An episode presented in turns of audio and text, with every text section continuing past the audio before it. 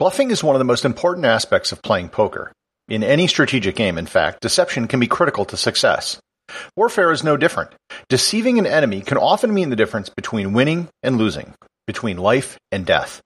During World War II, the Allied forces unleashed the largest and most complicated deception in military history, a deception which resulted in the success of the Allied invasion of Europe and saved thousands, if not tens of thousands of lives. Learn more about the entire army which never existed on this episode of Everything Everywhere Daily.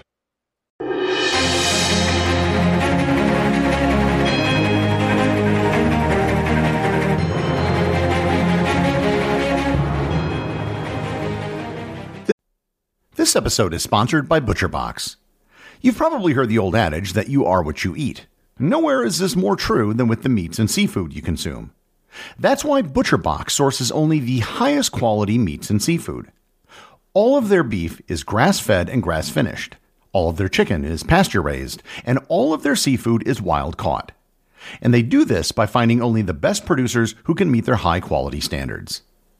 Make a commitment to eat better this year with the best meat and seafood on the planet delivered directly to your door. ButcherBox is offering my listeners their choice of a weeknight meal essential 3 pounds of chicken thighs, 2 pounds of ground beef, or 1 pound of premium steak tips. For free in every order for a whole year. Plus, you get $20 off your first order. Sign up today at butcherbox.com slash daily and use code daily to choose your free offer and get $20 off. This episode is sponsored by Heaven Hill Bottled in Bond Bourbon. I recently had the chance to try Heaven Hill Bottled in Bond, and I can attest to its exceptional aromas with hints of caramel and vanilla intertwining with its oakiness, which provide a well rounded flavor profile. Taking a sip is akin to experiencing a piece of bourbon history firsthand. Heaven Hill Distillery may be America's most quintessential bourbon distillery. Established in 1935 after the end of Prohibition, the distillery was established by the Shapira family and has remained a family owned distillery to this day. In 1897, Congress passed the Bottled in Bond Act, which set forth strict rules for any bourbon labeled bottled in bond. Heaven Hill Bottled in Bond bourbon goes beyond the stringent requirements of the law by aging its bourbon for seven years, not four. The end result is a gold medal winning bourbon that truly stands out. Available nationally, look for a bottle at your local store. Heaven Hill Bottled in Bond. Heaven Hill reminds you think wisely, drink wisely. This episode is brought to you by the Travel Photography Academy. Have you ever been on a trip and wondered why your photos don't turn out like the images you see in travel magazines? If you're going to spend thousands of dollars on a trip and hundreds to thousands of dollars on a camera, you owe it to yourself to get the highest quality images from your trip. That's why I created the Travel Photography Academy. I set out to travel around the world in 2007 with an expensive camera and I had no idea how to use it. As I traveled around the world, I taught myself the art of travel photography eventually mastering it to a point where I was named Travel Photographer of the Year three times in North America. The Travel Photography Academy is an online course that teaches you everything you need to know to master your camera and to take better photos on your next trip. To improve your photography and to get better images on your next trip, visit travelphotographyacademy.com or click in the link in the show notes.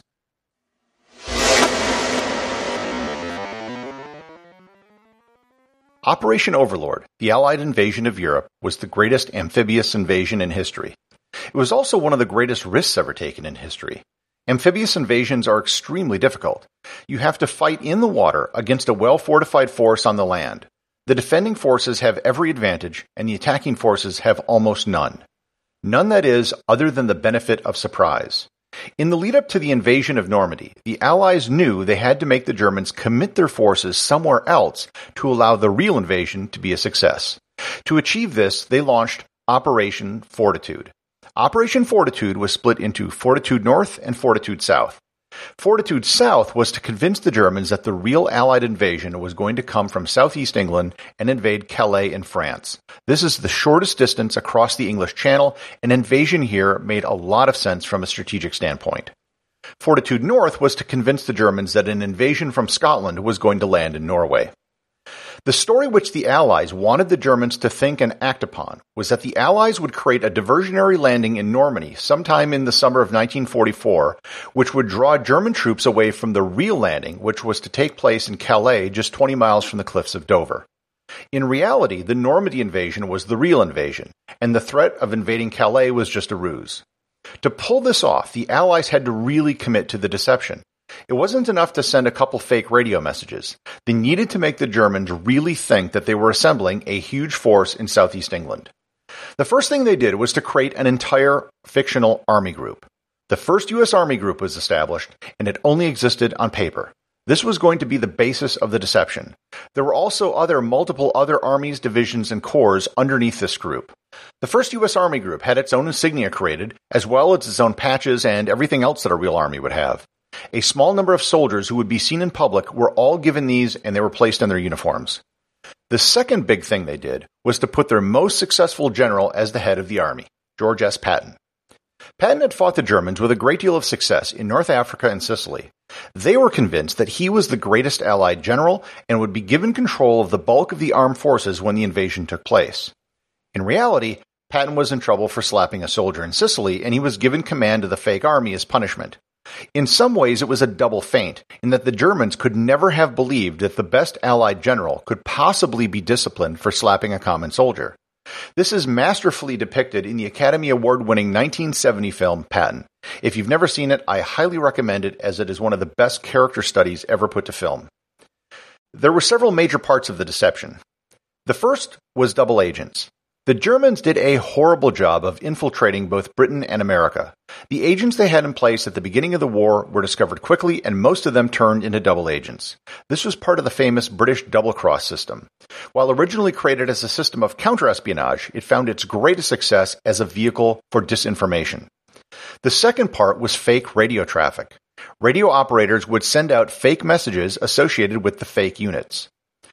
Oftentimes, the double agents and the fake radio traffic work together. Americans, for example, would schedule fake troop transports to England to join the First Army Group.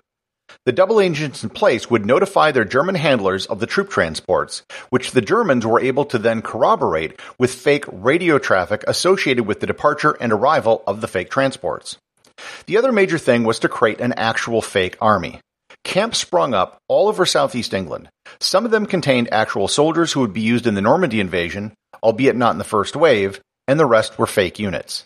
The deception needed to fool German reconnaissance planes, which may have been flying over England at about 33,000 feet or higher. From that distance, you can't see details, so the fakes didn't have to be very good. This led to the creation of inflatable tanks and ships made out of wood and canvas. They just had to look real from far away. They carried through with the deception by moving the fake vehicles around, interspersing them with real tanks, and even creating fake tread marks for the fake tanks just so they could be seen from a distance. They also created fake information among the communities that could be used by diplomats in Spain and other neutral countries. Real soldiers with the First Army Group patches were sent on leave so they could be seen in public. Fake complaint letters by local citizens were published in small newspapers. The deception worked. The British at Bletchley Park had decrypted the German Enigma machine, which was used to encode their communications. They knew that the German High Command, all the way up to Hitler, actually thought the main invasion was going to happen in Calais. On June 6, 1944, when the Allies landed in Normandy, the Germans did not move their sizable force from Calais because they believed the main invasion was still to come there. After D-Day, the deception didn't stop. They needed to keep it going so the forces that landed in Normandy would have time and breathing room to establish a foothold. On June 9th, reports were intercepted that showed Hitler was diverting troops to Calais because he still thought the Normandy invasion was a diversion. Operation Fortitude continued through to September, but by mid-August, it didn't really matter anymore. Patton and his very real Third Army Group had cut through France, Paris was liberated, and the Allies were on their way to Berlin. It's terrifying to imagine what would have happened if the deception didn't work. The Normandy invasion might have failed. There wouldn't have been a second front opened up in the war and the entire course of World War II would have changed. The Normandy invasion owes its success to the brave, fake men and women of the greatest fake fighting force the world has never known, the U.S. First Army Group. Executive producer of Everything Everywhere Daily is James Makala. Special thanks to everyone who supports the show over on Patreon. Please remember to leave a review over on Apple Podcasts. Even a simple review can really help the show get discovered in the sea of other podcasts that are out there.